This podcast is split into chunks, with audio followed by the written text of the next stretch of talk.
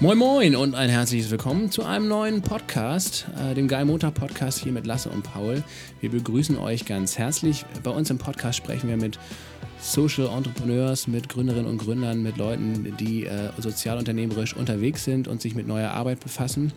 Und von denen lernen wir, warum sie gerne am Montag zur Arbeit gehen und warum sie für sich genommen eben äh, ja, gesagt haben, dass sie einen Job mit Sinn als oberste Priorität definiert haben für ihr Das sind die Jedi-Ritter der Arbeit. Absolut. Von denen haben wir hier schon ganz, ganz viele spannende Dinge gelernt. Und heute lernen wir etwas, äh, ähm, ja, um, um, es geht um Familie, um äh, Vereinbarkeit von Familie und Beruf und vor allen Dingen um auch eine gleichberechtigte Erziehung zwischen Männern und Frauen. Denn wir haben Volker Beisch zu Gast, seines Zeichens auch äh, zweifacher Vater und seit Gründer, 20 Jahren an diesem Thema. Genau, und Gründer der aktiv. Väter GmbH.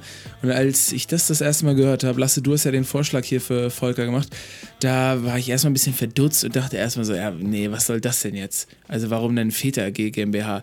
Aber ähm, wir haben gelernt, dass das äh, ein ziemlich äh, wichtiges Thema ist und dass Volker mit seiner Väter GmbH ein ziemlich wichtiges Thema beackert, den Müttern und Frauen eigentlich auch nichts wegnimmt, sondern eigentlich das gleiche Problem nur aus einer anderen Perspektive betrachtet, ne?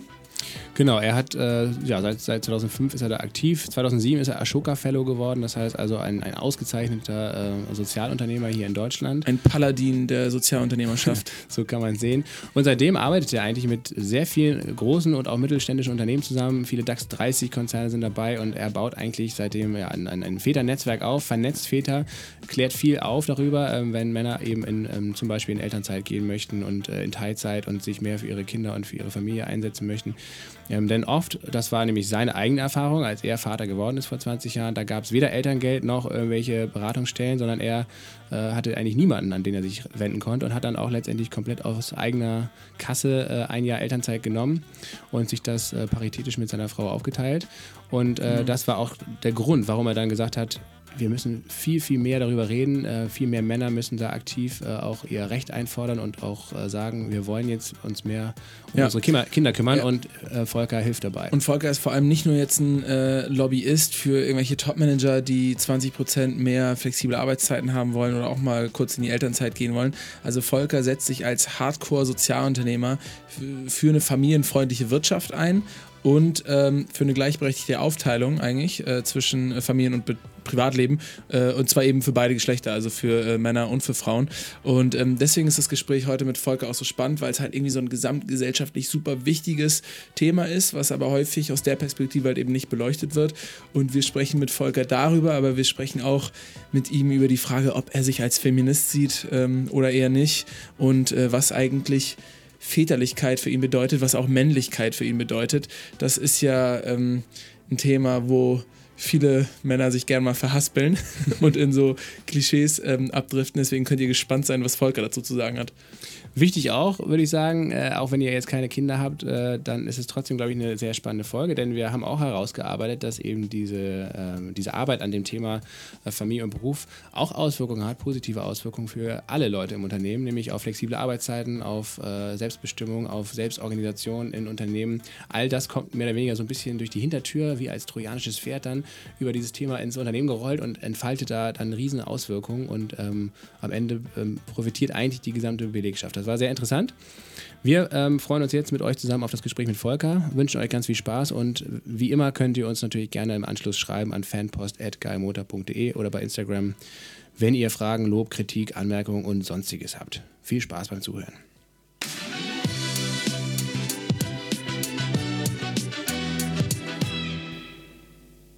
Hi Volker, schön, dass du da bist.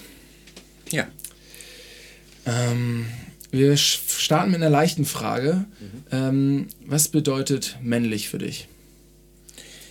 Männlich bedeutet für mich irgendwie auch sowohl die Eigenschaften, sag ich mal, die ich äh, auch gerade von Frauen, aber auch von meinem Vater kennengelernt habe, die zu leben, auch so ein bisschen zu transformieren, weil das, was mein Vater gemacht hatte früher oder wie er gelebt hat tatsächlich auch, äh, habe ich natürlich nicht eins zu eins übernehmen, aber ich transformiere die ich, äh, und das transformiere ich, sage ich mal, im Gespräch auch mit anderen Männern, aber natürlich auch mit meiner Partnerin. Und für mich ist männlich wirklich äh, die Vielfalt, also die Range quasi wirklich so von, natürlich kann ich Vater sein, väterliche äh, Qualitäten auch leben mit meinen Töchtern, Das ist natürlich auf der einen Seite ganz wichtig, auf der anderen Seite aber auch mich beruflich weiterentwickeln und da auch wirklich das zu machen, auch da standhaft zu sein, auch äh, Kontinuität und wirklich am Thema auch dran zu bleiben. Äh, das ist für mich schon auch eine ganz stark männliche Eigenschaft, die ich auch versuche nicht nur weiterzugeben, sondern auch selber zu leben. Hm. Also die Vielfalt und die Kontinuität. Ja? Mhm. Ähm, was bringt dich denn jetzt überhaupt nach Berlin? Ja, ich war gestern zum Weltfrauentag beim Tagesspiegel. Die haben eine große Veranstaltung gemacht zum Thema Gleich, äh, äh, äh, Chancengleichheit, auch in Bezug auf Männer in der Wirtschaft.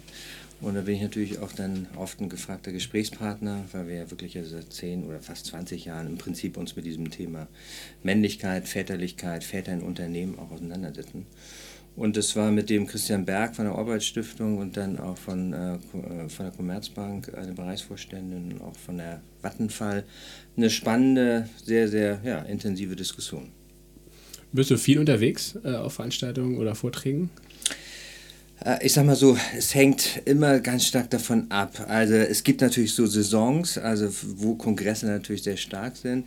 Äh, wir sind, sage ich ganz ehrlich, so ein bisschen übergegangen, selber Veranstaltungen auch zu organisieren. Und dann bin ich natürlich unterwegs, um tatsächlich in unser Mitgliedsunternehmen, wir haben inzwischen 25 Mitgliedsunternehmen, das heißt, da bin ich schon relativ viel unterwegs. Das heißt, ich suche mir ganz genau aus, auch aufgrund natürlich auch von Work-Life-Balance, weil Hotelübernachtung versuche ich, wenn es irgendwie geht, zu vermeiden. Ähm, aber das lässt sich nicht immer vermeiden. Deshalb versuche ich schon ganz genau zu gucken, wo kann ich eigentlich überhaupt noch auch auftreten und äh, welche Kongresse kann ich auch mitnehmen. Ja, genau, das wäre nämlich meine nächste Frage gewesen, inwieweit sich dein Reiseverhalten verändert hat, äh, seitdem du Vater geworden bist. Warst du früher noch mehr unterwegs? Nee, ich war früher wesentlich weniger unterwegs. Das ist halt, äh, sage ich mal, der Vorteil gewesen, dass ich halt noch in Hamburg äh, relativ aktiv war in den ersten Jahren. Meine Tochter ist ja jetzt schon meine erste 19. Ich war ja ein Jahr in Elternzeit. Insofern war da völlig klar, Reisezeit ist irgendwie auch, äh, geht gar nicht so in dem Umfang. Jetzt sind meine Töchter 19 und fast 16. Also insofern bin ich jetzt äh, wesentlich flexibler. Äh, und äh, was natürlich auch von Vorteil ist, ich habe mit meiner Frau das von Anfang an geteilt. Also sie war ja ein Jahr in Elternzeit, ich ein Jahr in Elternzeit. Das heißt, wir haben die Parität und die, äh, ja, das Wechselmodell im Sinne von wirklich äh, abwechselnd zu Hause zu sein, schon immer gelebt und unsere Kinder kennen das gar nicht anders. Klar gab es auch Zeiten, wo wir beide mal zu Hause waren und gibt es auch immer noch, aber äh, es war überhaupt kein Problem. Es war halt nur immer die Frage, wie sprechen wir uns ab? Also wie können wir es hinkriegen, wie können wir es organisieren? Und das haben wir von Anfang an gelebt und das leben wir heute noch so. Und wie ist das bei dir äh, oder bei euch im Unternehmen? Ähm, bist du da der einzige Vater oder sind die anderen, haben, haben die anderen Frauen und Männer irgendwie auch schon Kinder? Ähm, was macht euch da besonders familienfreundlich? Wie organisiert ihr euch da? Ja, ich weiß gar nicht, ob wir so, also klar sind wir familienfreundlich, wir haben einen Vater, also mein Assistent ist ein Vater auch, der hat zwei Kinder, 10 und 11. Ähm, und dann habe ich noch zwei Frauen, die sind noch nicht Mütter, aber die haben auch Themen, also mit Work-Life-Balance. Also sei es irgendwie, jetzt gerade letzte Woche musste äh, meine Kollegin zu ihrem Opa, weil es ihm nicht gut ging, äh, ne? und äh, die andere Kollegin hat ihren Freund in Frankfurt äh, und hat Homeoffice viel gemacht, viel mobil arbeiten. Also ich meine, bei uns ist es wirklich äh, ganz klar, muss ich sagen, ergebnisorientiertes Arbeiten. Mir ist mir eigentlich egal, wo sie sind. Klar müssen wir uns immer mal wieder treffen für Teamgespräche. Das ist eigentlich nicht das Problem. So, also das äh, würden die wahrscheinlich auch genauso sagen, dass wir extrem, ja nicht nur familienfreundlich, sondern wirklich im Endeffekt äh, auch mitarbeiterfreundlich sind. So, weil äh, die haben andere Bedürfnisse. Also eine Kollegin hat zum Beispiel ihren Freund in Barcelona und arbeitet von da aus dann und ist natürlich auch dementsprechend dann auch mobil ne, verbunden mit uns. Aber äh, wie gesagt, das äh, spielt eigentlich bei uns gar keine so große Rolle. Das ist selbstverständlich. Hm, wie war das in, äh, du hast ja schon äh, ja, vor knapp 20 Jahren, glaube ich, den Verein erst gegründet und dann später die mhm. Äh, gemeinnützige GmbH. Ähm, was hast du vorher gemacht? Ja, ich war Führungskraft quasi in, in einem Unternehmen, ähm, also pädagogischer Leiter und ähm, genau, da hatte ich im Prinzip einen klaren eine Aufgabenstellung, bis ich dann halt in Elternzeit gegangen bin, was nicht so leicht war, weil äh, tatsächlich damals vor 20 Jahren wirklich kaum einer in Elternzeit war. Das gab ja diese ich weiß gar nicht, 1,5 oder 2 Prozent der Väter sind überhaupt in Elternzeit gegangen und dann noch ein Jahr, das war super ungewöhnlich. Und es gab ja noch kein Elterngeld zu der Zeit. Nee, es ne? gab also überhaupt noch kein Elterngeld, es, gab, es hieß immer noch Erziehungsurlaub. Das hast du dann so, aus eigener Tasche bezahlt? Oder wie ja, also mehr oder weniger. Wir haben 300 Euro die ersten sechs Monate gekriegt. Aber wir haben es ja geteilt, also im Prinzip zwei Jahre. So, und das heißt, wir haben eineinhalb Jahre komplett selbst finanziert. So, also ich meine, auch mit 300 Euro kann man natürlich nicht weit kommen. Also insofern war es ein Invest, das war uns aber auch klar. Und es war auch insofern das Glück, dass wir, und da können ja leider nicht alle Paare irgendwie auch von profitieren, dass wirklich beide von Anfang an drin geblieben sind, beide immer gleich verdient haben. Wir haben es wirklich versucht, parallel wirklich äh, uns dann halt auch äh, immer wieder die Freiheiten zu geben, dass wir uns beruflich entwickeln und davon profitiere ich genauso wie meine Frau natürlich auch profitiert. Und wenn du jetzt auf deine Arbeitsweisen damals zurückschaust, ähm, was hat sich seitdem verändert? Hast du damals so einen klassischen 9-to-5-Job gemacht? Bist du jeden Tag ins Büro gegangen? Oder warst du damals auch schon so unterwegs, dass, du, dass es mal Homeoffice gab, dass es äh, mobiles Arbeiten schon irgendwie gab? Ich meine, es gab ja zumindest schon Internet, vielleicht sicherlich nicht so weit verbreitet und so weit entwickelt, wie es aktuell der Fall ist, aber ähm, wie hast du damals gearbeitet? Ne, ich hatte ein, ein, wie heute auch ein klassisches Büro äh, auf der einen Seite und auf der anderen Seite natürlich auch mit Laptop und konnte natürlich genauso von zu Hause aus arbeiten. Also wir haben wirklich unsere Töchter, ähm, also wie gesagt, so mit 18 Monaten sind die dann in die Kita gekommen. Ähm, und nach den zwei Jahren, wo wir dann beide wieder gearbeitet haben, ähm, haben wir uns das wirklich Hälfte, Hälfte aufgeteilt. So. Und dann haben wir sie meistens so um 15 Uhr abgeholt und äh, dann war aber auch Spielen und Spielplatz angesagt. Heutzutage ist es auch so teilweise, dass meine Tochter dann um 14 Uhr kommt. Dann essen wir vielleicht ein Müsli zusammen und dann geht sie in ihr Zimmer und äh, chillt oder macht Hausaufgaben oder geht zum Sport. So, und dann kann ich mich natürlich auch nochmal hinsetzen. Also es hat sich gar nicht so viel verändert, nur dass es heute mehr möglich ist, tatsächlich mobil auch zu arbeiten. Vielleicht damals auch, wenn das Kind krank war, klar, da hatte ich natürlich dann schon die Möglichkeit auch nochmal, gerade wenn das Kind schläft oder einfach äh, gerade keine Aufmerksamkeit braucht, auch mich an den PC zu setzen. Also es hat sich gar nicht so viel verändert. Nur, dass die Betreuungszeiten einfach natürlich längst nicht so äh, sind wie heute. Bist du dann aufgrund von dieser persönlichen Erfahrung letztendlich auch zur äh, Vereinsgründung gekommen? Ja, genau. Also ich habe mir im Prinzip, äh, also eigentlich äh, auf dem Sofa mit meiner Frau, wie viele das machen, Mensch, wie wollen wir es eigentlich hinkriegen? Äh, jetzt, wo das Kind kommt, wo sie schwanger ist, so und äh, habe ich gesagt, ja, warum ich, eigentlich lass uns das doch teilen. Wenn wir das irgendwie hinkriegen, wäre das eine coole Geschichte. Es gab überhaupt keine Beratungsstellen, also es gab keine Vereine, die es irgendwie in irgendeiner Weise auch nur ansatzweise mich hätten beraten können.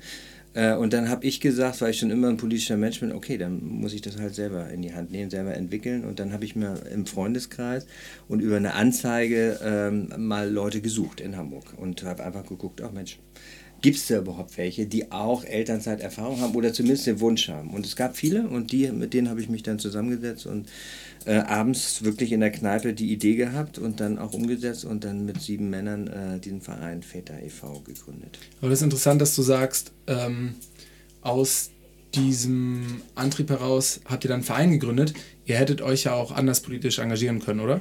Also, dass du sagst, wir starten jetzt irgendwie so eine kommunikative Initiative oder wir versuchen jetzt irgendwie das in irgendwelchen Parteien voranzutreiben, dieses Thema. Ähm, warum habt ihr euch da bewusst einen Verein ausgesucht als Vehikel? Naja, das hängt schon so ein bisschen mit meiner Biografie auch zusammen. Also ich war eher, eher außerparlamentarisch, sage ich mal, aktiv, äh, auch noch zu Zeiten von Gorleben und so weiter. Das heißt, äh, ich hatte eigentlich gar keine Verbindung zu irgendwelchen Parteien. Mhm. Ähm, so, äh, die Parteien vor 20 Jahren waren auch noch völlig anders aufgestellt. Ich konnte mir überhaupt nicht vorstellen, da abends auf irgendwelchen Versammlungen, äh, ne? und dann macht man ja so ein bisschen auch so von, fängt man ganz unten an.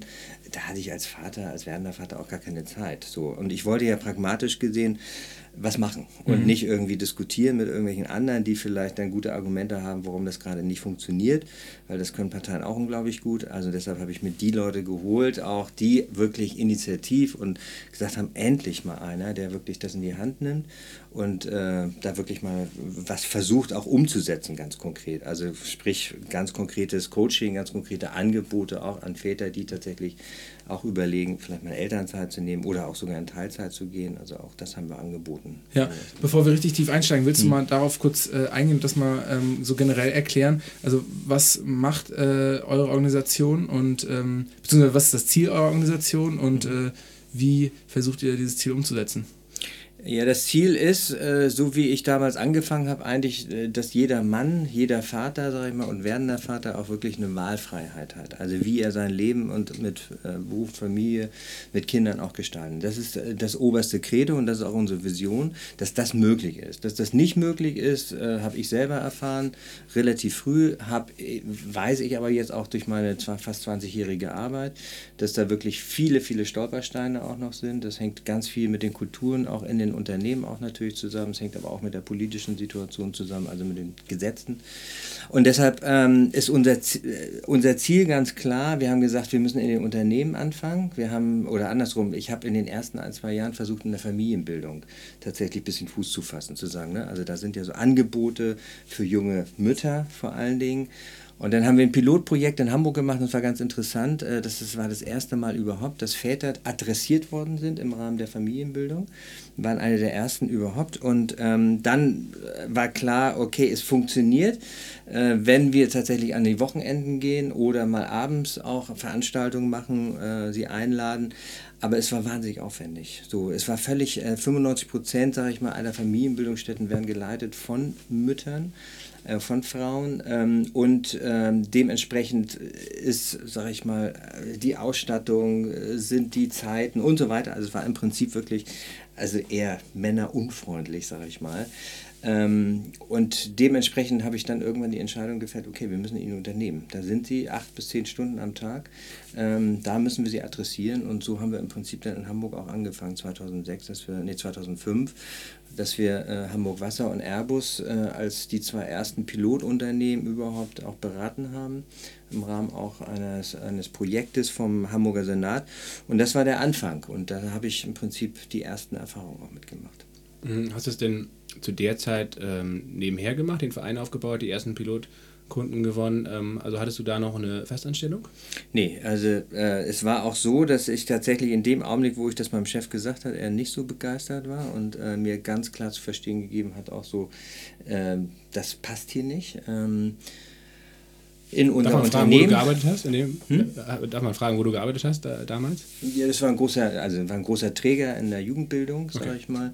Ähm, und insofern, das war äh, tatsächlich auch eine Situation, wo mir klar war, okay, da geht es ja nicht wieder zurück. Also das ist irgendwie so, war auch eine längere Anfahrt, dann dreiviertel Stunde äh, wo ich gedacht habe, nee, das auch noch und dann dieses Klima, nee, also da äh, versuchst du jetzt was eigenes. Das war auch klar die Absprache zwischen meiner Frau und mir, also so, ich hatte dann ja dann auch die Möglichkeit, im ersten Jahr habe ich vier Tage nur gearbeitet, wo meine Tochter halt ähm, noch gestillt worden ist auch. Ähm, und dann im zweiten Jahr bin ich ja in Elternzeit gegangen und ich habe aus der Elternzeit heraus mich gegründet. Das heißt, es war klar nach zwei Jahren, äh, weil Geld äh, war ja nur, sage ich mal, immer entweder im ersten Jahr von mir und im zweiten Jahr von meiner Frau.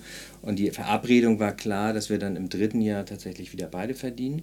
Insofern hatte ich auch einen gewissen Druck, dann auch im dritten Jahr einen Job zu haben, äh, was auch gut war, weil ne, viele bleiben dann vielleicht auch so im Ehrenamt auch hängen. Das passiert ja leider auch vielen Müttern. Und ähm, deshalb war es eigentlich ganz gut und äh, so bin ich im Prinzip wirklich im Start, drittes Jahr auch gestartet mit meiner Selbstständigkeit. Und dann aus dem Verein ist später die GmbH geworden oder äh, existiert der Verein immer noch? Der Wie Verein teilt sich das aktuell so auf? Ja, genau. Der Verein existiert immer noch. Der Verein wird auch finanziert, äh, sage ich mal, zu 90 Prozent vom Hamburger Senat. Ähm, und äh, da arbeiten auch vier Menschen so und ich bin dann, als klar geworden ist, ähm, erreiche eigentlich die Männer eher über die Unternehmen, äh, dann ist das nicht mehr kompatibel. Also ein Verein ist natürlich, ne, wisst ihr selber, nicht mehr so ganz kompatibel äh, mit, mit dem Unternehmen. Ähm, und man wird auch nicht so ernst genommen. Äh, das kommt noch dazu. Äh, die Akzeptanz fehlte auch. So, und dann habe ich, äh, dann bin ich ja glücklicherweise 2007 Ashoka Fellow geworden. Ähm, also Sozialunternehmer. Ich wusste vorher im Prinzip gar nicht, was das genau ist. Äh, ähm, aber äh, Ashoka war ja auch noch relativ unbekannt in Deutschland. Erst seit 2004 oder 2005 im Prinzip auch tatsächlich ja auch in Deutschland ähm, gab es die ersten Fellows. Und das hat mir unglaublich geholfen. Also die haben mir natürlich nochmal die Augen geöffnet zu sagen, okay Mensch, du kannst daraus, das ist echt ein Business Case. Äh, du hast eine gute Studie jetzt gemacht. Du hast wirklich ähm, auch ganz klare äh, Ziele und äh, auch ein klares Business Businesskonzept, mach doch einfach mal eine GmbH. So, und das war der Schritt dann, äh, wo ich gesagt habe, Mensch, ja, jetzt ist gut, den Verein zu verlassen. Die machen immer noch viele Angebote für Väter im Beratungsbereich, im äh, frühkindlichen Bereich, Elternzeittreffs, also ähnlich wie das Väterzentrum Berlin hier in Hamburg auch. Das ist ein ganz ähnliches Konzept. Aber ich bin dann quasi in die GmbH, ich habe die GmbH gegründet, habe gesagt, nee, wir müssen jetzt, wenn wir wirklich auch ein bisschen was rocken wollen in Deutschland, auch bundesweit und dann auch größer werden äh, und auch wachsen. Und dafür brauchen wir auch Wachstumskapital. Magst du nochmal äh, erklären, was Ashoka überhaupt ist? Genau, Ashoka ist ein, weltweit die größte Organisation äh, mit, glaube ich, dreieinhalbtausend äh, Social Entrepreneurs, also Ashoka, sogenannte Ashoka Fellows. Ähm, so in Deutschland, eine der bekanntesten kommt auch aus Hamburg, so, ne, die Dialog im Dunkeln, Andreas Heinigen, der wirklich das auch so ganz stark auch in Deutschland mit initiiert hat. Wir haben ja auch weltweit sehr berühmte, in Anführungszeichen, oder bekannte auch Ashoka Fellows, wie zum Beispiel die Wikipedia-Brüder, die ja ganz am Anfang ihrer Zeit auch von Ashoka gegründet worden sind. Das ist auch im Prinzip das, was Ashoka, glaube ich, so einzigartig macht, äh, dass sie ganz früh, relativ früh, also wenn kaum noch jemand jemand die Organisation oder denjenigen oder diejenige kennt, äh, in die Förderung geht. Das heißt, ich hatte wirklich dann drei Jahre Zeit mit einem sogenannten Lebensstipendium. Äh, da wurde mir im Prinzip das Leben, also das, was ich zum Leben brauche, von Ashoka finanziert.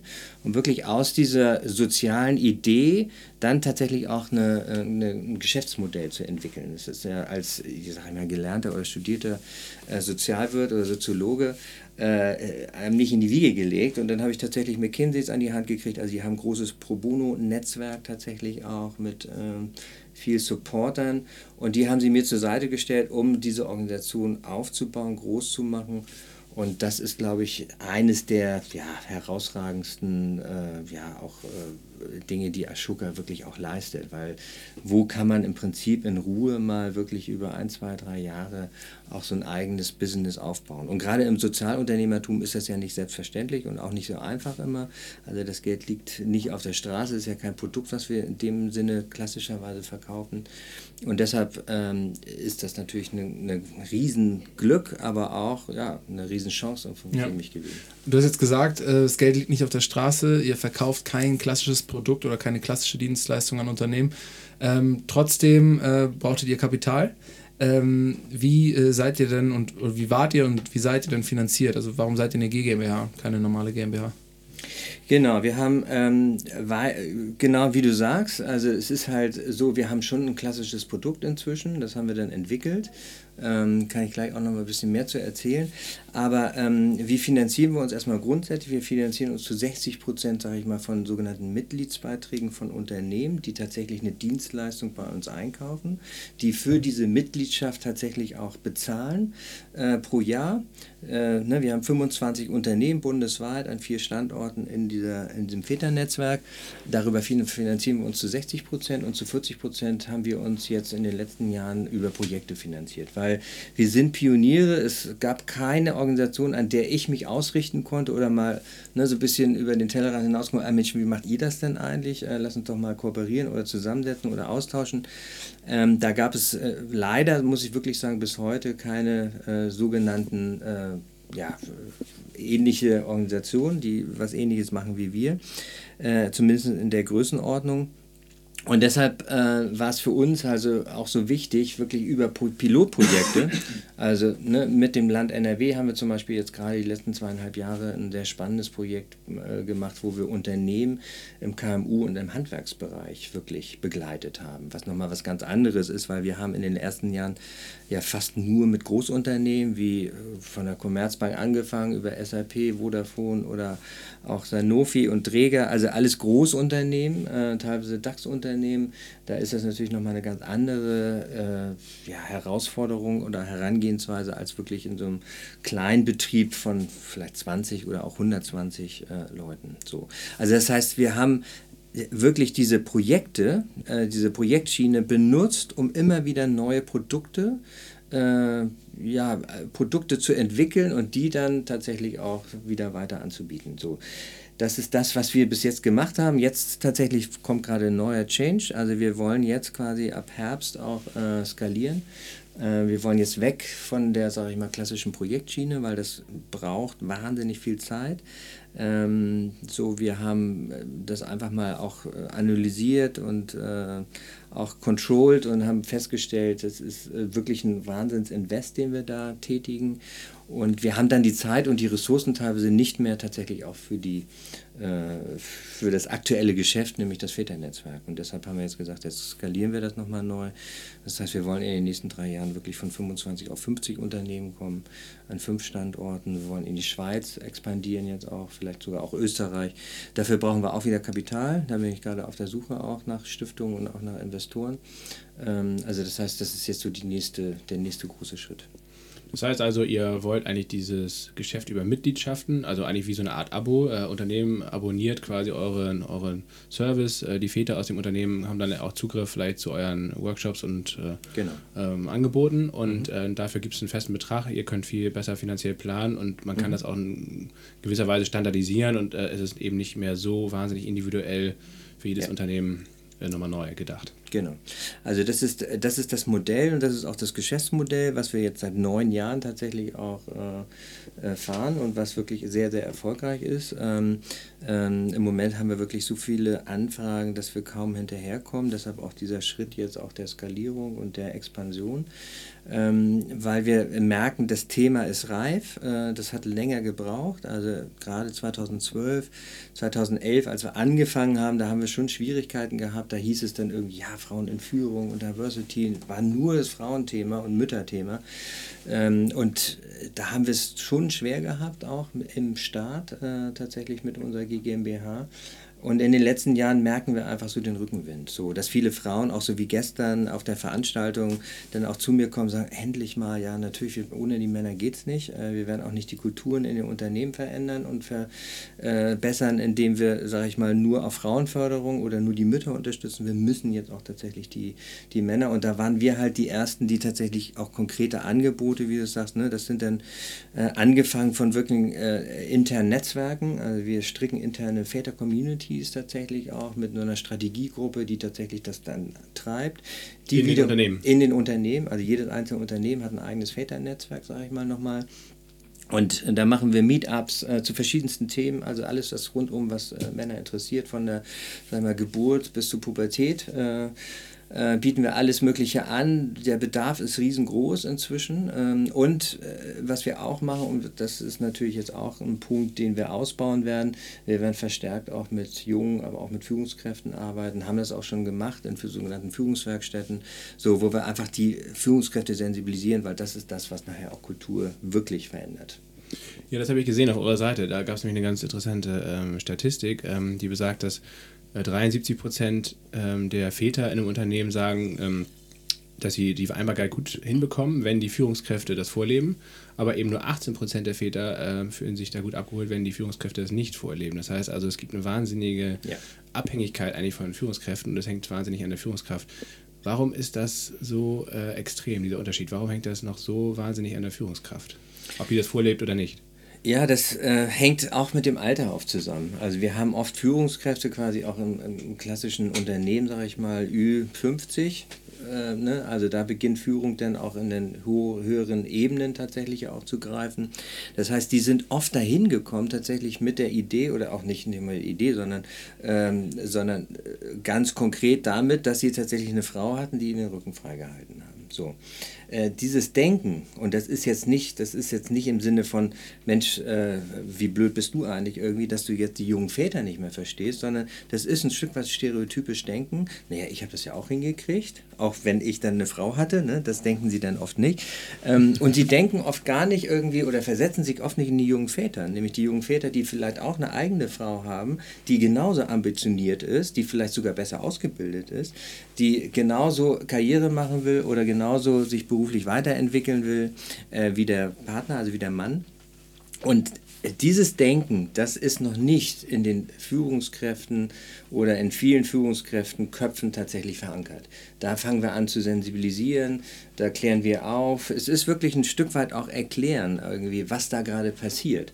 Das ist ja, wir haben ja eine Transformation in allen Bereichen in Gesellschaft. Also ob das im Finanzen ist, ob das äh, Klima ist, überall wird transformiert. Wir versuchen tatsächlich an dem Punkt zu transformieren und äh, jetzt nicht mit äh, Mensch, du böse Führungskraft, warum erlaubst du das jetzt nicht, dass der jetzt nicht in Elternzeit oder in Teilzeit geht, sondern einfach zu sagen, a, äh, da kommt, da ist eine Transformation, du musst dich darauf einrichten. Es wird früher oder später irgendwie äh, immer mehr davon geben.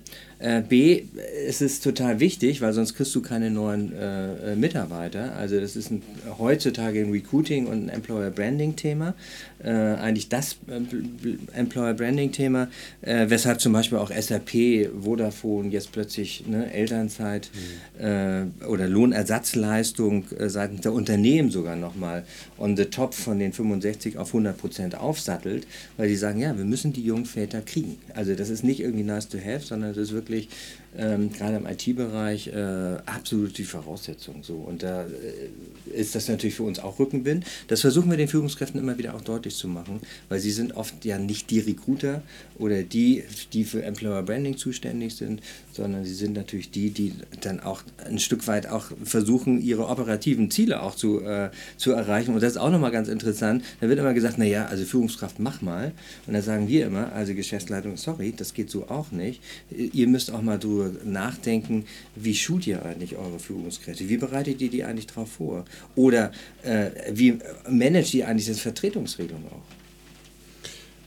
Aber ja, ich finde das trotzdem interessant, dass äh, dann trotzdem, wenn 18% nur sagen, äh, ja, wenn, wenn meine Führungskräfte das nicht vorlebt, dann mhm, äh, mhm. kriege ich das selbst quasi auch nicht hin. Also dass man ja trotzdem dann auch noch so eine Art ey, salopp gesagt, so Obrigkeitshörigkeit hat, dass man also auch als ja. nachwachsende Führungskraft ist vielleicht oder als junger Vater dann eben nicht, sich nicht traut zu sagen, ganz egal, was jetzt der da oben sagt, ähm, dann hat er vielleicht eine andere Meinung, aber ich gehe jetzt trotzdem einfach in Elternzeit, ich mache das jetzt.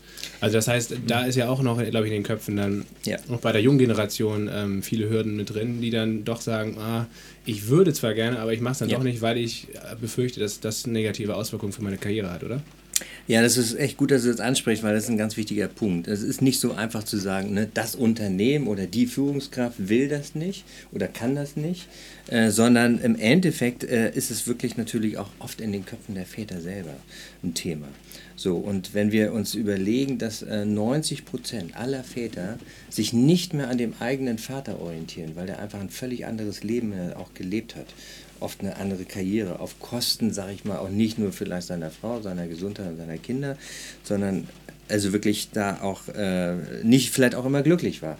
Aber 90 Prozent orientieren sich nicht mehr daran. Und 67 Prozent aller Väter haben kein eigenes Vorbild. Und das war unsere Idee irgendwie auch der Netzwerke. Also wir müssen Role Models schaffen. Wir müssen Empowerment in die Unternehmen bringen, so dass die Väter auch tatsächlich die Möglichkeit haben, sofort, ah, ich will das, aber mein Vorgesetzter hat da was dagegen. Also, wen, an wen kann ich mich eigentlich jetzt wenden? Und dann gehe ich nicht zum Betriebsrat, weil das wird kein Vater machen in der Situation, sondern ich gehe im Prinzip vielleicht zu einem, der das mal erlebt hat und der vielleicht auch mal ein bisschen äh, strategischer vielleicht rangegangen ist. Und dann kommen wir natürlich auch ins Spiel und sagen, Mensch, wir haben hier auch eine Wissensdatenbank, wir haben eine Role Model Datenbank, wo wirklich, ne, wo ihr euch tatsächlich auch Informationen rausziehen könnt. Also das spielt eine ganz große Rolle. Und eine Geschichte vielleicht auch dazu, äh, ein Bereichsvorstand auch von, von Otto. Otto ist ja ein sehr, also von der Kultur und von, Kulturwandel ein sehr, sehr weites, schon weites Unternehmen. Aber auch er selber sagte dann auf einer Veranstaltung, da, ja, meine Frau sagt dann irgendwann, hey, Mensch, zweites Kind und wie machen wir das jetzt? Und äh, sie sagte, naja, das ist klar, jetzt bist du auch mal dran. So, ähm, so und er als Bereichsvorstand, hm, hm, hm, hm, und ist da zwei Wochen mit schwanger gegangen. Ne? Also wirklich äh, schwanger gegangen im Sinne von, oh, ja, wie sage ich es jetzt meinem Vorgesetzten, wie sage ich es meinem Team, will ich das überhaupt, kann ich das überhaupt? Also er hat nicht irgendwie den Weg gefunden, wie viele Frauen das oft machen, ne? die quatschen dann andere Frauen an, das, äh, ne? auf dem Spielplatz oder in der Krabbelgruppe oder sonst wo oder auch im Unternehmen, ähm, sondern äh, auch Männer äh, gehen dann oft oder Männer gehen oft leider irgendwie so in die innere Migration und drehen eine Runde nach der anderen. Und das versuchen wir jetzt so ein bisschen auch zu durchbrechen. Ich weiß, dass die jungen Väter glücklicherweise eher schneller sind inzwischen, aber sie müssen mehr werden.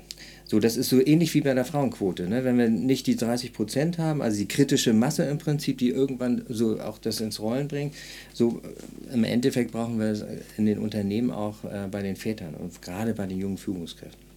Wie sieht denn das jetzt aus? Du hast jetzt von diesem Netzwerk gesprochen, was ihr versucht zu etablieren in den einzelnen Unternehmen.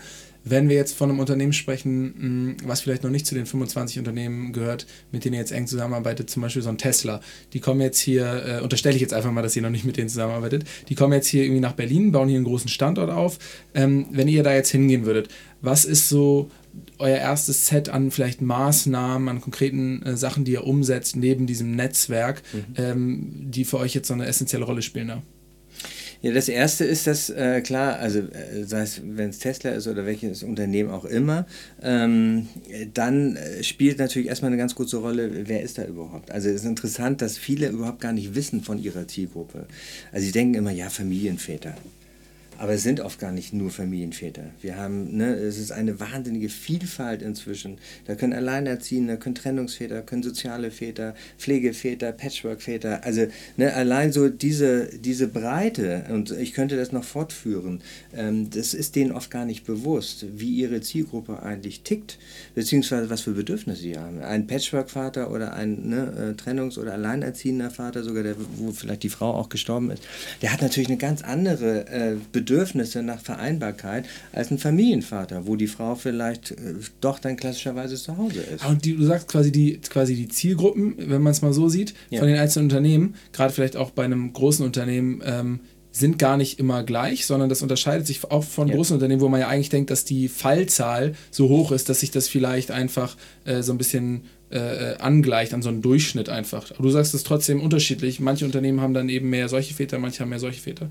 Ja, also genau, wir analysieren das. Also das ist Wenn man jetzt zum Beispiel mal Tes Tesla nimmt, mhm. dann wäre es jetzt so, dass man da sagen würde, gut, vielleicht sind da jetzt viele junge Ingenieure und genau. viele ITler. So. Mhm. Ähm, dass man sagen könnte, allein schon aufgrund dieser Merkmale, äh, junge Ingenieure und ITler, sie vielleicht sehen vielleicht die Ansprüche, Anforderungen, die Nachfrage nochmal anders aus als jetzt dann eben bei einem Otto oder Genau. Oder bei einem anderen Unternehmen. Genau. Ja?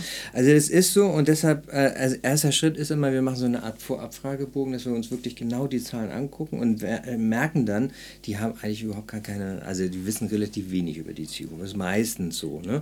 Oder sie wissen noch nicht mal, wer ist eigentlich in Elternzeit, wie viele Führungskräfte haben sie in Teilzeit und so weiter. Das kriegen sie manchmal raus, aber noch nicht so genau. So, das ist der erste Schritt. Der zweite Schritt ist, wir stellen dann mit denen so eine Art repräsentative Gruppe mit 12 bis 16 Personen, die wirklich wirklich aus den unterschiedlichsten Bereichen und auch mit den unterschiedlichsten Hintergründen, biografischen Hintergründen und auch Väterhintergründen, äh, in so eine sogenannte Fokusgruppe. Und dann machen wir so ein 360-Grad-Feedback, wo wir genau gucken, ah, wie sieht es denn da aus? Also wir gucken so richtig ins Wasserglas rein, mit denen zusammen, auch mit äh, HR zusammen dann tatsächlich, äh, weil die immer sagen, oh wow, das ist ja interessant, das hätte ich ja gar nicht gedacht, was da irgendwie alles an Ideen, aber auch an Bedürfnissen ist. Und dann versuchen wir so die ersten Ideen zu entwickeln, auch mit denen.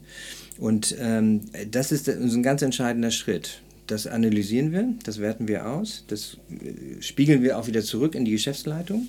Also wir fangen mit keinem Unternehmen an, wo nicht der mindestens der Personalvorstand, am besten der CEO sagt, ja, wir wollen uns diesem Thema widmen. Und ich stelle mich sogar auch selber als Vater zur Verfügung, als Schirmherr, als Botschafter dafür, äh, weil wir wissen, sonst wird es nicht ernst genommen. Sonst ist das so eine kleine, naja, dann äh, ist so ein kleiner Stammtisch von Vätern. Ähm, so, sondern wir wollen ja auch äh, mit, mit diesem Netzwerk nicht nur tatsächlich die Väter beraten, sondern auch die Kultur verändern.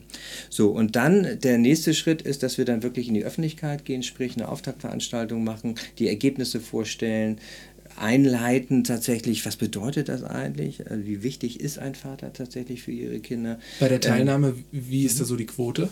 Sind da denn nur Männer?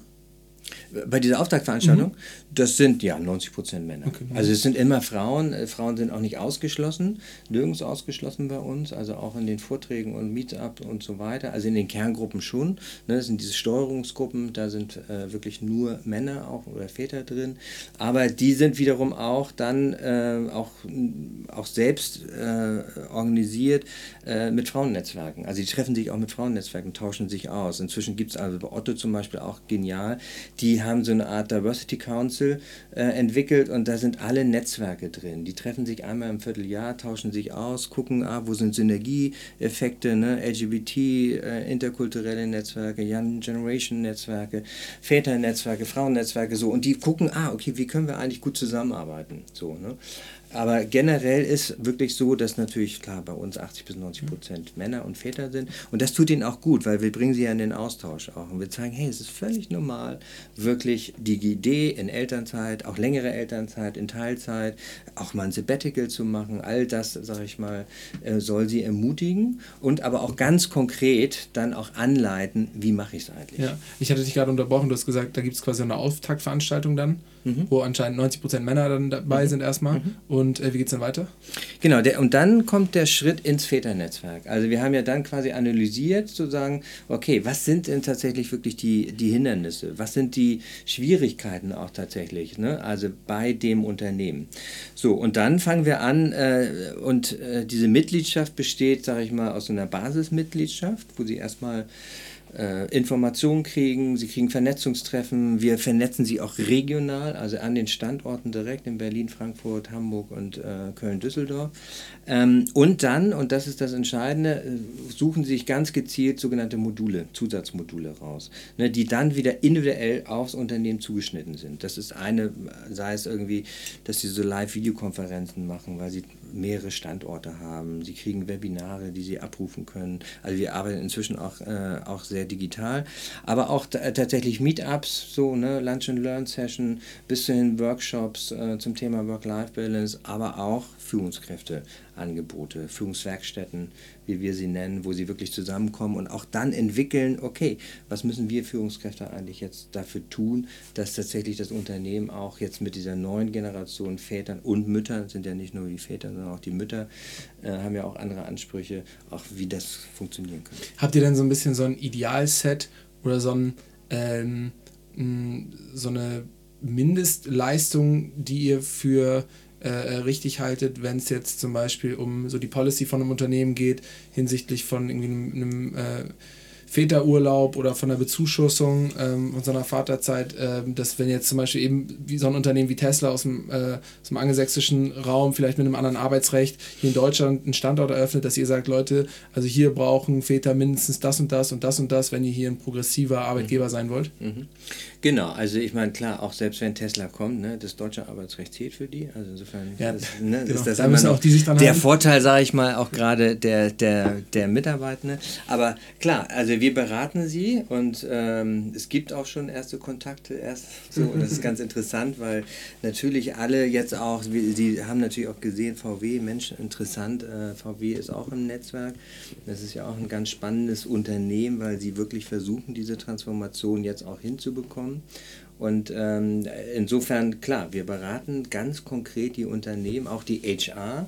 Ne, das ist auch in der Basismitgliedschaft, dass wir die HR beraten in Richtung Kommunikation. Wie kommuniziere ich das eigentlich? Was muss ich im Prinzip wirklich auch wissen, um tatsächlich arbeitsrechtlich oder halt auch, äh, wenn ich so eine Art Lohnersatzleistung einführen muss, ne, dann ähm, können wir direkt nicht beraten, aber wir stellen dann oft die Verbindung her zu anderen Unternehmen, die das schon wie Vodafone oder wie jetzt gerade AXA oder SAP äh, oder HP zum Beispiel auch schon gemacht haben. Ne neben dem Faktor von so einer Lohnersatzleistung ähm, gibt es denn andere, also kannst du mal konkrete Sachen nennen, die deiner Meinung nach so ein Unternehmen, wenn es so richtig so ein progressiver Arbeitgeber sein will, die das eigentlich haben müsste oder haben sollte? Ja, da kann man tatsächlich auch SAP sehr gut anführen. Also SAP hat zum Beispiel jetzt die Stellen, äh, sämtliche Stellen, auch Führungskräftestellen in Teilzeit ausgeschrieben, also in 75 Prozent. Ne? Das sind wirklich so Sachen, wo ich denke, ja, das macht total Sinn. Was auch Sinn macht, und das ist nicht immer Sache des Unternehmens, aber auch, das ist zum Beispiel die klassische Ferienbetreuung. Also viele Eltern sind wahnsinnig unter Stress in dem Augenblick, wo die Kinder dann in der Schule sind und dann zwölf Wochen Urlaub haben. Ne? Und Eltern Eltern im Prinzip sechs Wochen Urlaub haben. So. Und ähm, da können tatsächlich, und da sagen wir auch, haben wir für Airbus zum Beispiel von 2007, 2008 wirklich 200 äh, Plätze angeboten, weil die ne, mit 10.000 Mitarbeitern gar nicht irgendwie die Möglichkeit hatten, tatsächlich ihre Kinder in den Sommerferien zu betreuen, sechs Wochen lang. So, das heißt, auch das sind ganz, ganz wichtige Themen. Das kommt halt sehr darauf an. Einige haben das, die brauchen das gar nicht. Ne? Die beschäftigen sich dann tatsächlich, so wie SAP, eher mit kulturellen Geschichten. Wie kommen wir da eigentlich jetzt weiter? Wir beraten sie hinsichtlich einer äh, zum Beispiel auch Kommunikationskampagnen. Ne? Also wir versuchen irgendwie auch, äh, weil was nützt das beste Angebot, wenn das tatsächlich nicht äh, an die Mitarbeiter kommt? Und das ist bei so einem Konzern wie SAP oder auch auch Otto nicht immer so leicht. So, ne? Und äh, also das heißt, wir beraten auf verschiedenen Ebenen, aber immer mit dem Ziel, sage ich mal, dass der Väter, dass der Vater im Unternehmen eine ganz konkrete Idee davon hat, wie er sein Thema auch umsetzen kann. Du hast ja vorhin schon davon gesprochen, auch eben, ähm, ähm, dass letztendlich auch die Arbeitskultur sich dadurch verändert. Und nicht nur wahrscheinlich für Väter, sondern eben äh, auch für Leute, die eben keine Kinder haben. Ähm, ist eure Dienstleistung so ein bisschen was wie so eine Art trojanisches Pferd, dass letztendlich Unternehmen vielleicht erstmal äh, auf euch zukommen und äh, sagen, ja, wir möchten hier ganz gerne was für Väter machen und am Ende aber letztendlich sich sehr viel mehr eigentlich verändert hat im Unternehmen von der Arbeitskultur, wenn es gut gelaufen ist, als vielleicht ein Geschäftsführer oder ein Vorstand das am Anfang gedacht hat? Ja, das kann man allerdings, da würde ich auch einen Unterschied machen. Also gerade bei den Großunternehmen, die sind ja, also viele, mit denen wir auch zusammenarbeiten, die sind sogenannte, die sind auditiert als familienfreundliche Unternehmen von der Hertie Stiftung so, äh, die wiederum uns, um uns auch weiterempfehlen. Das heißt, das ist dann so ein bisschen das i-Tüpfelchen nochmal oder Sahnehöppchen, so, ey Mensch, habt ihr auch an die Väter an dich gedacht? So, ähm, ja, auf der einen Seite bei den kleinen und mittelständischen Unternehmen, das, da passiert es massiv. Also äh, da sagen die Geschäftsführer, ja, das ist ja ganz nett, Mensch mit den Vätern, okay, das verstehe ich ja auch, dass da jetzt wirklich was verändert. Das sehen die auch alle. Und dann fangen wir mit denen zu arbeiten und da arbeiten wir anders. Also da arbeiten wir tatsächlich wirklich im Sinne von, okay, ähm, wo ist denn wirklich das Problem? Also ich mache mal ein Beispiel, wir haben so eine Eventagentur, die äh, mit 120 Mitarbeitern, die haben wirklich so das Bedürfnis gehabt im Lager, ne? die, die Lagerleute haben immer gesagt so und die Produktionsleute, ja, die im Büro, die haben ja immer Homeoffice und können flexibel arbeiten und so, ne? Wie ist das eigentlich bei uns? Und dann sagt der Standort, ja, das geht halt nicht. Und sag ja, lass uns doch mal gucken, lass uns doch mal eine Gruppe zusammensetzen aus diesen Lagermitarbeitern und einfach mal auch nach, mit agilen Methoden einfach gucken, äh, wie kann das funktionieren. Also lass sie doch einfach mal machen. So, das haben wir dann gemacht und festgestellt, natürlich funktioniert das. Die haben ein eigenes System entwickelt. Also ohne ihn, er hat das im Prinzip nachher nur noch gesagt, okay, äh, spannend, ja, funktioniert ja, wir probieren das jetzt mal aus äh, ne? und dann werden wir, was Eva nach einem halben Jahr gucken, ob wir das nicht auf, äh, auf das ganze Unternehmen übertragen können. So, da haben, sage ich mal, wirklich dann in Anführungszeichen die Väter mit unserer Anleitung diese Ideen entwickelt, entwickelt, um ihre eigene Flexibilität, um auch mal früher zu gehen oder auch mal später zu kommen. Die hat eine klassische 9-to-5-Geschichte im Lager, ne, was ja in der Produktion oft so ist. Man sagt, Schicht ist nicht möglich, irgendwie flexibel einzurichten. Klar ist das möglich. Und ich bin ein Fan davon, äh, zu sagen, ey, lasst uns doch mal erstmal die Ideen derjenigen hören, die tatsächlich auch äh, dafür die Experten vielleicht. Das finde ich jetzt super spannend, weil ähm, ähm, man muss ja dann die Frage von dir, Lasse, eigentlich mit einem absoluten hundertprozentigen Ja beantworten, weil das ist ja ein ganz klassisches, klassisches Beispiel von ähm, einem, einem, selbstführenden Unternehmen oder einem selbstführenden genau. Projekt, ja, wenn die ja. äh, Mitarbeiter selber ähm, super flach organisiert bestimmen, wie sie flexibel zusammenarbeiten möchten, ohne das sozusagen von oben herab ähm, gesagt zu bekommen, sondern selber eine Regelung dafür finden, für ein Problem, was sie quasi auch selber haben. Ne? Ja. Und äh, in dem Sinne ist quasi ähm, die Problematik sehr viel größer und vielleicht auch ähm, euer Wirkungskreis sehr viel größer als nur die Frage, darf ein Vater jetzt so und so viel Urlaub nehmen oder so und so viel Urlaub. Ja, ja, genau. Ja. Also es geht wirklich nicht um die klassische Elternzeit, sondern es geht eigentlich darum auch, also ich will jetzt nicht sagen, so eine Graswurzelbewegung in den Unternehmen zu initiieren, aber wir versuchen den, äh, den Unternehmen deutlich zu machen, dass sie doch wirklich erstmal wirklich ihre Mitarbeiter fragen sollen, dass sie wirklich also einen Rahmen schaffen und den, da unterstützen wir sie ja auch, um wirklich selbstbestimmtes äh, Arbeiten, selbstbestimmte Organisationen ihrer Arbeit äh, tatsächlich auch umzusetzen. Mhm. Und das ist wirklich dann, das geht in Richtung Kulturwandel. Und vielleicht noch ein Satz, das Interessante ist, dass äh, wir jetzt aufgrund dieser Erfahrung im Mittelstand oder auch in den KMUs und den kleinen Unternehmen dieses Modell jetzt tatsächlich auch versuchen zu übertragen auf die Großunternehmen. Ne? Also das ist natürlich jetzt nicht massiv irgendwie, dass man das in allen Bereichen macht, aber man, wir versuchen jetzt auch so pilothaft in Anführungszeichen auch solche, wir nennen das so Vereinbarkeitslabs, äh, die auch umzusetzen, tatsächlich auch in die, in die Großunternehmen. Mhm. Ja, das ist lustig, weil ähm, als äh, Lasse hat jetzt in dem Fall ähm, euch und dich vorgeschlagen und als ich äh, das erste Mal dann in der Nachricht von Lasse ähm, den Namen gelesen hatte, ich kannte euch zugegebenermaßen vorher noch nicht, ähm, äh, Väter GmbH, da hat das erst so eine kleine Reaktanzhaltung bei mir ausgelöst und ich dachte, ja, hm, warum jetzt Väter? Das klingt jetzt super nischig und ähm, eigentlich sind ja Frauen die, äh, deren Thema in der Wirtschaft erstmal unterstützt und hervorgehoben werden sollte. Mhm. Ich habe natürlich jetzt auch schnell gelernt, dass äh, ihr sozusagen nicht den Frauen da Platz wegnehmt, sondern eigentlich letztendlich nur das gleiche Problem aus einer anderen Perspektive eigentlich genau. bearbeitet. Genau. Ja. Ähm, und äh, dann könnte man sich im zweiten ähm, Moment aber fragen, okay, ähm, ist, jetzt, ist es jetzt aber nur so ein kleiner Lobbyverein für Väter und für irgendwie dann die Bequemlichkeitsrechte von irgendwelchen Managern mhm. ähm, oder steckt da mehr dahinter? Warum seid ihr ein Sozialunternehmen und bist du ein Sozialunternehmer? Und da ähm, habe ich mich gefragt, ob ihr nicht auch eigentlich, du hast ja am Anfang gesagt, du hast dich erstmal, jetzt bevor du ähm, den Verein gegründet hattest, mhm. äh, so an öffentliche Stellen gewandt und da deinen Fokus drauf gelegt. Ist es nicht dann auch eigentlich ein Problem, was äh, klassischerweise oder eigentlicherweise der Staat vielleicht auch nochmal lösen müsste und was von gesellschaftlicher Seite so ein bisschen betrachtet werden muss und gar nicht unbedingt nur von den Unternehmen. Und eure Leistung war jetzt, dass mhm. ihr das einfach auf andere Akteure umsiedelt, damit es dynamischer behandelt werden kann? Mhm.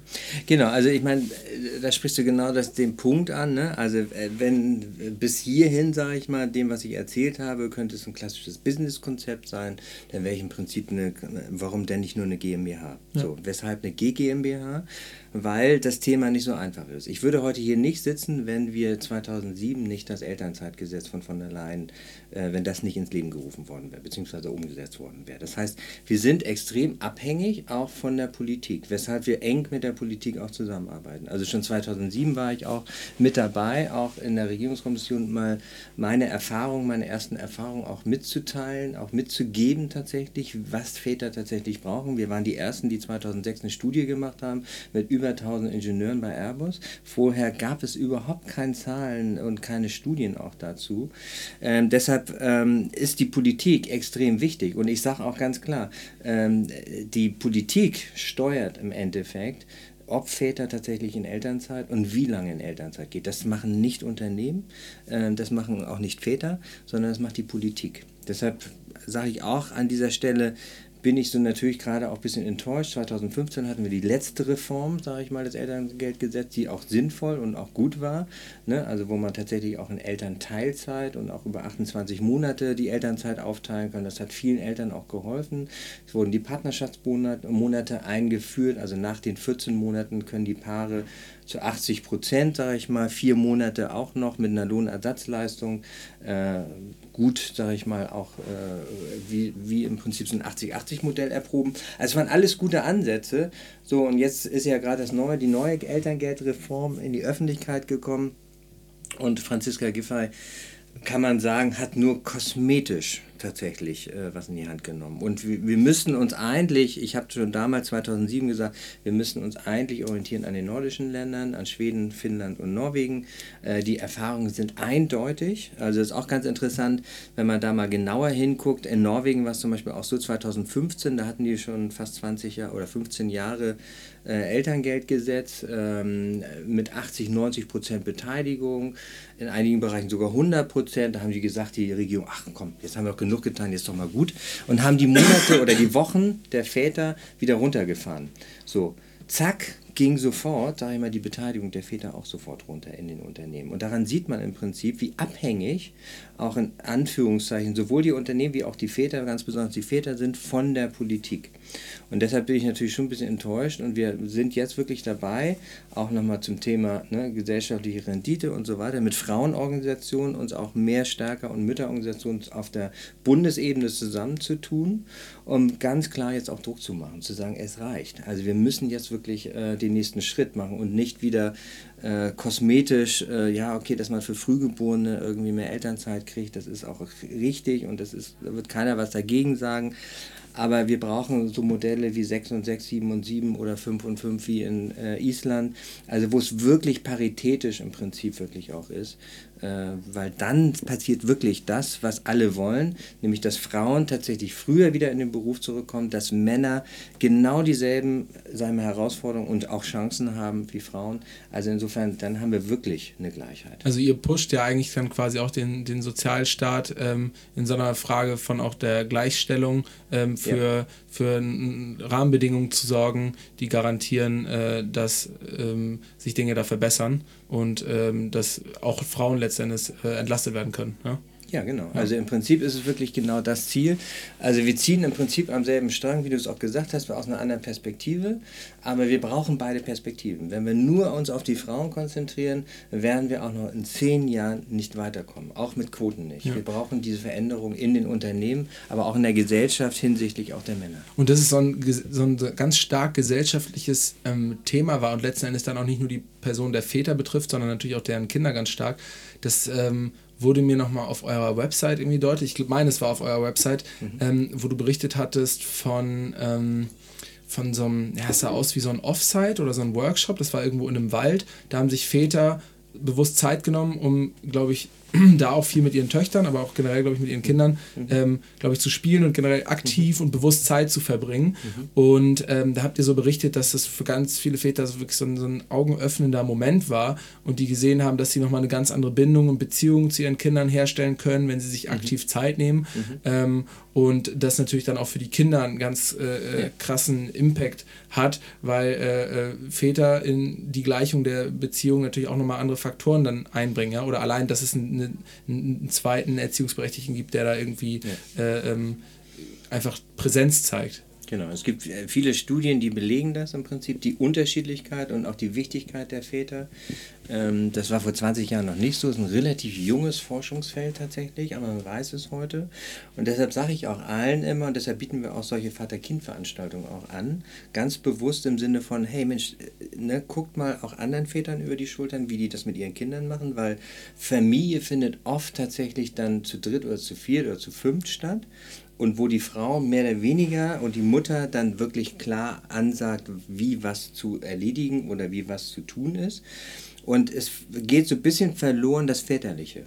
Väterlich, Väter nehmen sich da ein bisschen zurück, weil sie sagen, naja, ich bin ja im Alltag vielleicht nicht so präsent und äh, okay, meine Frau und meine Partnerin weiß das besser, sage ich mal. Ähm, aber das, da geht natürlich viel verloren.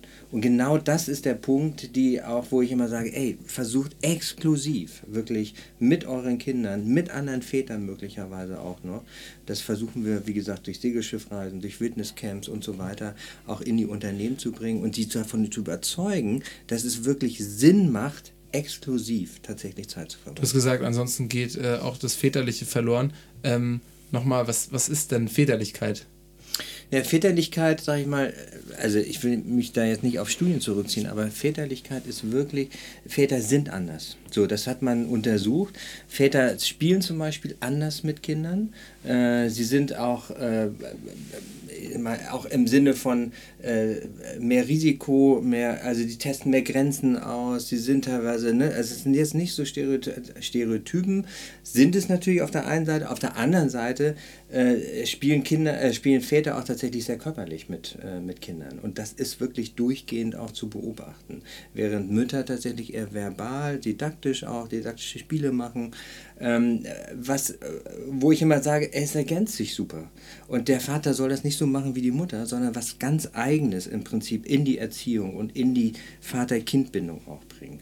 Und äh, das Väterliche ist tatsächlich wirklich so, und dafür brauchen die Väter Räume, um das überhaupt mal zu spüren, sich auszutauschen und gerade in solchen exklusiven Momenten sagen, hey, ich mache das wirklich anders. Und das tut meiner Tochter ja gut oder meinem Sohn. Und das ist genau das, was wir wollen. Es gibt ja auch viele Studien, die äh, belegen eigentlich, dass diese, diese Care-Arbeit eben wahnsinnig wichtig ist und dass auch die, das Aufteilen dieser Care-Arbeit, ja. also häusliche Arbeit und Erziehungs- und Pflegearbeit äh, wichtig ist und dass dadurch vielleicht die Scheidungsrate sinkt und genau. äh, die, äh, das persönliche Glücksempfinden bei den Leuten, mhm. Äh, die das eben möglichst äh, gleichberechtigt hinbekommen, mhm. ähm, etc. was ich mir immer, ähm, oder welche Frage ich mir immer stelle, ist, dass, ähm, dass unser, ja, unser also Fixierung auf die Lohnarbeit und auch letztendlich auf dieses Vollzeitideal von 40 Stunden halt irgendwie äh, natürlich immer äh, dem, dieser Entwicklung im Weg steht. Ne? Also nicht nur in Bezug auf äh, Care-Arbeit oder auf die Erziehungsarbeit für, für, Kinder, sondern auch ehrenamtliche Arbeit oder, oder Engagement vielleicht in politischen ja. Parteien etc. oder in ja. irgendwelchen ja. anderen Organisationen. Ähm, was glaubst du, wie, wie, wird sich Arbeit in den nächsten 10, 15 Jahren entwickeln? Ähm, in Deutschland ist es ja sehr, sehr präsent, äh, dass die Leute eben ja, auch wirklich gerne angestellt, glaube ich, sind und dass der ganze Sozialstaat total äh, darauf mhm. ausgelegt ist, dass die Leute möglichst angestellt sind und auch wenig selbstständig arbeiten etc. Ähm, muss sich da politisch wahnsinnig viel verändern oder glaubst du eher, dass das aus der Gesellschaft herauskommt, aus der Wirtschaft, dass Leute sagen, na gut, wenn ich dann eben hier die Bedingungen nicht vorfinde im Unternehmen, dann mache ich vielleicht mich selbstständig und äh, gehe mhm. ins Risiko, mhm. ähm, um halt mir diese Freiheiten zu erkämpfen. Ja, das ist eine Tendenz, sage ich mal, die ich auch sehe, dass wirklich viele, weil sie nicht mehr 50, 60 Stunden arbeiten wollen, in die Selbstständigkeit gehen oder, sage ich mal, was anderes machen. Äh, Gerade auf, auf der Männerschiene, was natürlich nicht immer dazu führt, dass alles gelöst ist und mhm. entspannt ist, sage ich mal. Das wisst ihr als Selbstständige ja auch. So, insofern ähm, äh, plädiere ich dafür und das war ganz interessant. Äh, vor drei Jahren, glaube ich, hat die IG Metall ja eine große Umfrage gemacht unter 500.000 also ihren Mitgliedern und die ganz klar gesagt hat, hey, mir ist Zeit viel wichtiger als Geld. Und das Thema in den Tarifvertrag, in den letzten Tarifvertrag mit der IG Metall mit eingebracht haben, also mit den Arbeitgebern. Und die Arbeitgeber haben gesagt, ja, die nehmen sowieso Geld, das haben sie schon immer gemacht, Geld ist ihnen wichtiger irgendwie, die wollen ja ein Haus bauen und so weiter. Und äh, Pustekuchen, es war genau umgekehrt. Die haben ein Riesenproblem gekriegt, weil alle haben nämlich diese Zeit sich, sage ich mal, aus dem Tarifvertrag genommen und nicht das Geld genommen. Das heißt, die hatten tatsächlich ein Problem, Fachkräfte auch plötzlich. Ne? Also so große Unternehmen wie VW oder ne, also, ähm, die wirklich äh, dann plötzlich vor der, vor der Frage standen, oh shit, wie mache ich denn das jetzt irgendwie, wenn jetzt plötzlich alle diese Urlaubstage nehmen oder diese Zeittage nehmen und nicht das Geld nehmen. Damit haben sie eigentlich gerechnet. Und ich glaube, in Zukunft wird es auf eine Vier-Tage-Woche hinauslaufen. Also ich meine, ich bin ja schon zehn Jahre in den Unternehmen oder fast 15 Jahre auch unterwegs und ich sehe, wie die Arbeitsverdichtung extrem zunimmt, ähm, wie immer mehr ausgedünnt werden, immer weniger, sage ich mal, Köpfe tatsächlich mehr Arbeit erledigen müssen. Das geht irgendwann nicht mehr gut. Ähm, und auf der anderen Seite wo ich auch sehe, dass die jungen äh, Väter, aber auch Mütter wirklich andere Vorstellungen von Arbeit haben und auch von Sinnhaftigkeit und auch von wirklich glücklichem Leben. Äh, das war, sage ich mal, in meiner Generation noch nicht so und deshalb, glaube ich, wird es da einen Wandel geben hin zu einer Vier-Tage-Woche oder Sechs-Stunden-Tag, das, was in Finnland ja jetzt auch aktiv, interessanter ne, von fünf Frauen auch mhm. äh, wahrscheinlich oder hoffentlich auch umgesetzt wird, weil das wäre natürlich eine total klasse Beispiel auch nochmal in Europa, ob das funktioniert und wie das funktioniert. Das weiß natürlich keiner. Deshalb setze ich auch sehr auf die Gewerkschaften. Auch wenn die äh, klassischerweise eher traditionell sind, ne? aber auch da wachsen junge Männer und junge Väter und auch Mütter äh, nach, die einfach eine andere Vorstellung von Arbeit haben.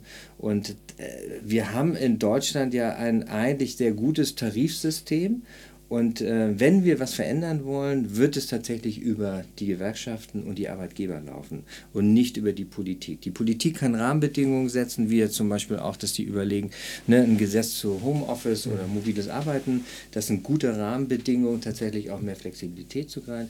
Aber ähm, wir sind noch nicht so weit wie Finnland, ähm, mit, unser, mit unseren Parteien, äh, dass wir tatsächlich da von fünf Tage oder äh, vier Tage oder äh, sechs Stunden Tage reden. Hm. Äh, würdest du dich als Feminist bezeichnen? Ja, auf die Frage habe ich eigentlich gewartet. Nee, würde ich nicht. ähm, weil ich finde das äh, schwierig. Wird dir das oft gestellt oder warum hast du auf die Ja, Frage das gewartet? wird mir natürlich oft gestellt. So, Mensch, warum nennst du dich Feminist? Ich sage nur mal, äh, ich finde es so ein bisschen befremdlich, weil ich als Mann ich würde mich sofort als sehr emanzipatorisch äh, bezeichnen, äh, auch sehr partnerschaftlich. Ähm, aber Feminist ist ein besetzter Begriff, der wirklich äh, ne, über wichtige Feministen des letzten Jahrhunderts ja auch weggeht.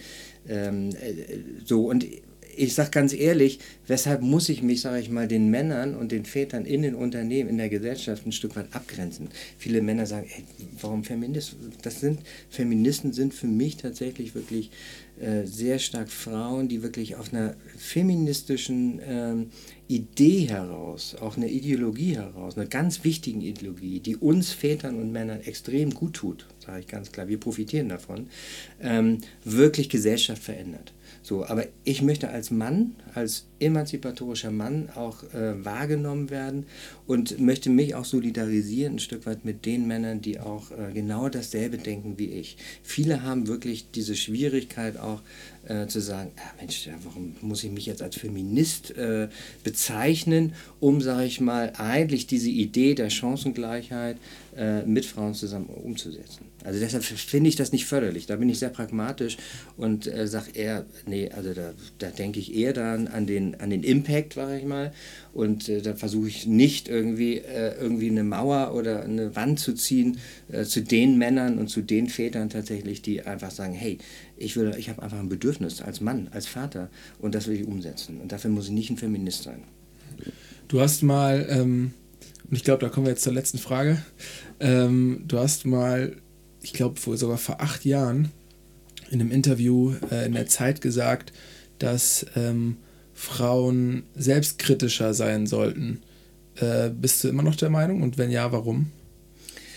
Ich weiß jetzt nicht genau, welches Zitat das ist, aber äh, ich kann es mir vorstellen, also selbstkritischer in, in, dem, ähm, in dem Sinne, dass Frauen ja auch im Wandel sind, also Mütter tatsächlich auch. Und auch vielleicht nicht immer ganz ehrlich zu sich sind. Ne? Also auf der einen Seite sagen sie dem Vater, Mensch, ne, äh, sieh mal zu irgendwie, dass du hier mehr, auch gerade in der Care-Arbeit, äh, äh, dich beteiligst. Auf der anderen Seite sind sie aber nicht bereit zu verzichten, wenn es um, sag ich mal, bestimmte materielle, auch Urlaube, äh, Anschaffung und so weiter geht, weil ähm, man kriegt als Paar nicht beides. Also man muss Abstriche machen, so wie meine Frau und ich auch in den ersten Jahren Abstriche gemacht haben. Da war uns wichtig irgendwie, dass wir beide wirklich eine gute Basis, eine gute Ausgangsbasis und äh, ich meine, Kinder brauchen sowieso nichts Materielles. Also mit dem muss man nicht wegfahren, irgendwie äh, wegfliegen. Äh, da reicht der Bauernhof um die Ecke, sage ich mal. Ne? Oder ein Wochenende, das ist für die, die müssen das nicht im, im Prinzip. Ähm, die legen ja keinen Wert auf dieses Materielle. Und deshalb sage ich auch ganz klar in Richtung Mütter, begebt euch auch auf den Weg, äh, seid kritischer, selbst selbstkritischer auch, so auch wirklich im Sinne von, so, es geht nicht beides, also was ist euch wichtig? Darum geht es ja eigentlich heute in, bei den jungen Paaren, dass sie sich wirklich fragen, was ist eigentlich unser Ziel, was ist eigentlich uns wirklich wichtig im Leben und danach tatsächlich auch das Leben dann auszurichten. So, ne? Und dazu gehört nicht nur der Vater, der selbstkritisch in Anführungszeichen auch seine Rolle natürlich auch hinterfragen muss, dazu gehört natürlich genauso die Mutter. Genau, ich glaube, in dem Interview ging es auch darum, äh, dass eben nicht nur Männer mehr einfordern müssen, an dieser Arbeit, mhm. an dieser Care-Arbeit teilzuhaben und da ja, genau. mitzuwirken, sondern dass natürlich dann äh, Frauen auch bestimmte Aufgaben auch abtreten ja. müssen oder, oder auch ja. Verantwortung natürlich abtreten müssen und auch, glaube ich, akzeptieren müssen, dass äh, Väter das vielleicht anders machen als sie selbst. Ähm, und ähm, ich glaube, das ist natürlich wahrscheinlich auch noch so ein bisschen so eine Art, nicht Konflikt, aber zumindest auf jeden Fall äh, vielleicht eine, eine Hemmnis äh, ab und zu im Kopf, äh, dann zu sagen, okay, ähm, ich gehe jetzt mal mit einer Freundin hier in Wein trinken und äh, genau. überlasse jetzt meinem Partner hier ähm, das Kind und das geht auch schon alles gut und danach ist hier nicht alles völlig den Bach runtergegangen. Ähm, ich glaube, das hatte ich zumindest auch ja, genau. meiner Partnerin dann auch mhm. immer ähm, am ganz mhm. am Anfang halt, ne, dass man immer mhm. erstmal mhm. sich natürlich an die neue Situation gewöhnen muss äh, beiderseitig und dass man dann eben auch immer mal wieder so ein bisschen, äh, ja, jeder muss seine eigene Note da reinbringen ja. oder seine eigenen Stärken irgendwie vielleicht auch. Also das, das ist genau, also du sprichst ja den klassischen Paarkonflikt an, sage ich mal so, ne? Also wo die Frau klare Vorstellung auch davon hat, wie was zu erledigen ist, so und gleichzeitig aber auch natürlich äh, Freiheiten haben möchte, also nicht nur, sage ich mal, für die Freundin abends, sondern auch beruflich äh, oder auch mal eine Dienstreise macht und so weiter und dann muss der Laden ja weiterlaufen, so, ne? Das heißt, das ist halt dieses äh, Loslassen auf der Mütterseite mhm. und auf der väterlichen Seite ist es aber auch ganz klar in Verantwortung zu gehen. Also sie zu beruhigen, zu sagen, hey Schatz, ich krieg das schon hin. Fahr mal weg, brauchst mir keine Zettel schreiben, brauchst mir keine Leitfäden mit auf den Weg gehen. Ich krieg das hin. Also ne, da braucht es beides so. Und das ist äh, auch oft dann der klassische Paarkonflikt, äh, wenn man es nicht hinkriegt. Ne? Also nach dem Motto, sie kommt wieder und ne, es ist irgendwie unaufgeräumt oder weiß ich was, ne? Oder so. Und ähm, daran scheitern viele Paare leider heutzutage. Und da würde ich mir tatsächlich auch mehr wünschen, A, Geduld zu haben. Äh, miteinander, weil das ist eine Transformation. Also ich mache diese Arbeit jetzt fast 20 Jahre Ne? Also daran sieht man im Prinzip, das ist, das ist ein Marathonlauf. Das ist kein irgendwie äh, ein Sprint oder so. Und das ist bei einer Partnerschaft genauso. Eine Elternzeit, das ist ein ganz kleiner Teil der, der Paargeschichte oder der Elternschaft. Da geht es ja aber eigentlich erst los. Und die ganz großen Herausforderungen, die kommen eigentlich erst im Laufe der Zeit. Ähm, hast du dir schon mal Gedanken gemacht, was jetzt äh, demnächst passiert oder wie sich dein Leben verändert, wenn deine Töchter jetzt ausziehen?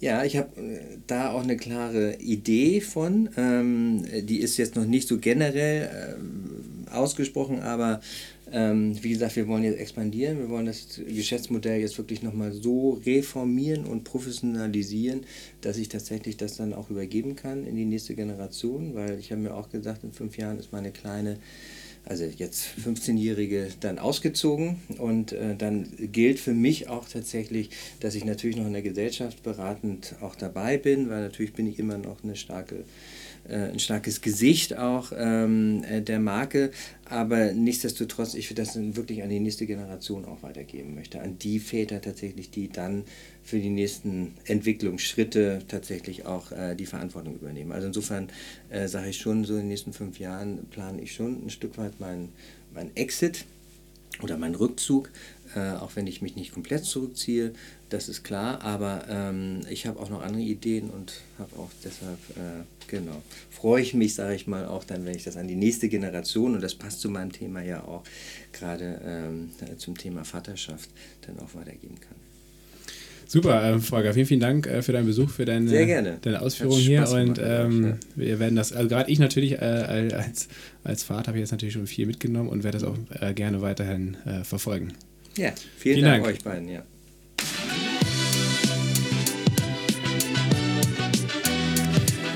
Ja, Lasse, wie du weißt, äh, bin ich ja quasi allein erzogen äh, durch meine Mutter groß geworden.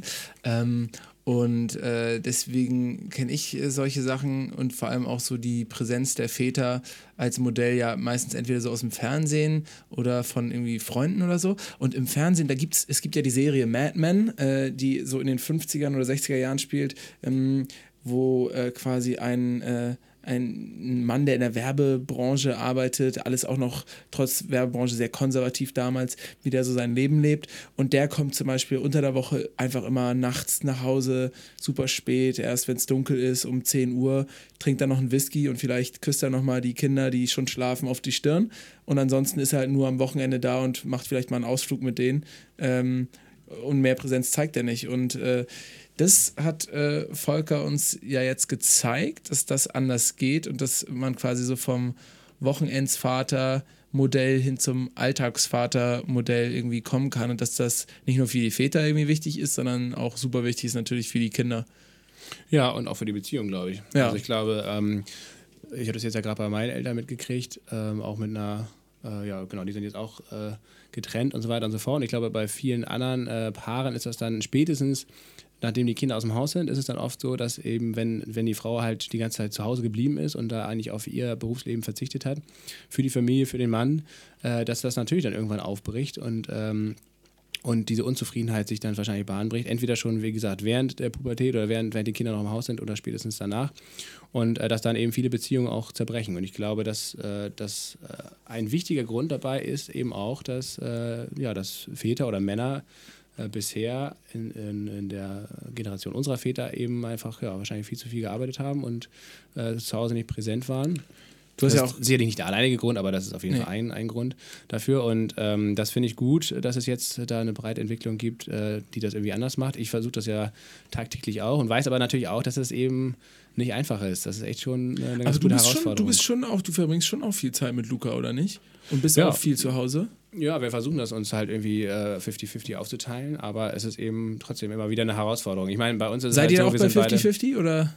Ja, das kann man, äh, also so pauschal, ich glaube, also im Durchschnitt ja, mhm. ähm, aber es gibt natürlich immer wieder Wochen, wo, äh, wo äh, Tini dann deutlich mehr macht als ich oder auch umgekehrt. Also jetzt äh, gerade am Anfang des Jahres zum Beispiel war sie beruflich stark eingebunden, da habe ich dann sehr viel übernommen. Ähm, aber also wir versuchen das definitiv im Schnitt äh, so zu handhaben, dass man es äh, gleichmäßig aufteilt. Ja, mit allen Sachen, ganz egal, ob es jetzt ein Kita hin und her bringen ist oder ins Bett bringen oder äh, ja. nachmittags spielen oder wie auch immer. Ja, ja und du hast ja auch gesagt, ähm, Thema Care-Arbeit, dass dadurch nicht nur quasi die Väter, die Kinder, die Mütter glücklicher sind, sondern eigentlich auch gesamtgesellschaftlich wir eine Produktivitätssteigerung hätten, die Scheidungsrate sinkt, äh, das Glücksempfinden einfach ähm, im, im, Durchschnitt ähm, steigt. Man muss, muss, man muss sich gar nicht vorstellen, was passieren würde, wenn mehr Väter oder wenn, wenn häufiger Väter das mal gemacht hätten, wenn so ein Donald Trump einfach mal zu Hause geblieben wäre, auf seine Kinder aufgepasst hätte. Das wäre wahrscheinlich auch, das wäre sogar supranational, wäre das alles toll gewesen. Ja, bei dem Beispiel bin ich mir nicht so ganz sicher. Da ist es vielleicht wirklich auch zum Schutz der Kinder ganz gut gewesen, dass er nicht zu Hause war. Echt? Ja, okay. Aber man weiß es nicht so genau. Naja, aber insgesamt auf jeden Fall ähm, ist das eine gute Entwicklung. Auf der anderen Seite muss man auch sagen, und das kann ich auch aus eigener Erfahrung sehen oder sagen, ähm, Gerade äh, in Angestelltenverhältnissen ist noch so wahnsinnig viel zu tun. Ich meine, wir sind beide jetzt selbstständig, deswegen können wir einfach so arbeiten, wie wir arbeiten und das uns irgendwie aufteilen. Wir haben aber auch echt beide die Erfahrung gemacht, dass es eben in Angestelltenverhältnissen ganz und gar nicht äh, der, der normale Fall ist, dass man das so frei entscheiden kann, sondern da werden einem noch sehr viele Hürden irgendwie in den Weg gelegt und ich glaube, deswegen ist es auch so wahnsinnig wichtig, diese Arbeit, die Volker macht und die auch andere machen, die natürlich auch viele Feministinnen machen, ähm, um halt an den Punkt zu kommen, dass man möglichst selbstbestimmt arbeitet. Ganz egal, ob man jetzt Kinder hat oder nicht. Es geht auch darum, ja. glaube ich, dass äh, Leute ohne Kinder äh, oder ohne Kinderwunsch, dass die trotzdem selbstbestimmt arbeiten können und ähm, sich auch Zeit nehmen können für andere Hobbys oder andere Dinge, äh, die sie gerne machen möchten. So, ich ja. glaube, wir müssen einfach wegkommen von dieser Vollzeit 40-Stunden-Woche, von diesem Ideal. Wir müssen dahin kommen, dass auch andere Arbeitsformen ähm, eben die Care-Arbeit, ehrenamtliche Arbeit, wie auch immer, dass die eben stärkere Bedeutung haben und dass das eben vereinbar ist mit der bezahlten Arbeit, mit der Lohnarbeit. Ja, absolut. Ich habe richtig Bock aufs Vatersein, Vaterwerden bekommen. Ähm, vielleicht bei mir noch ein längerer Weg, ähm, muss man mal schauen.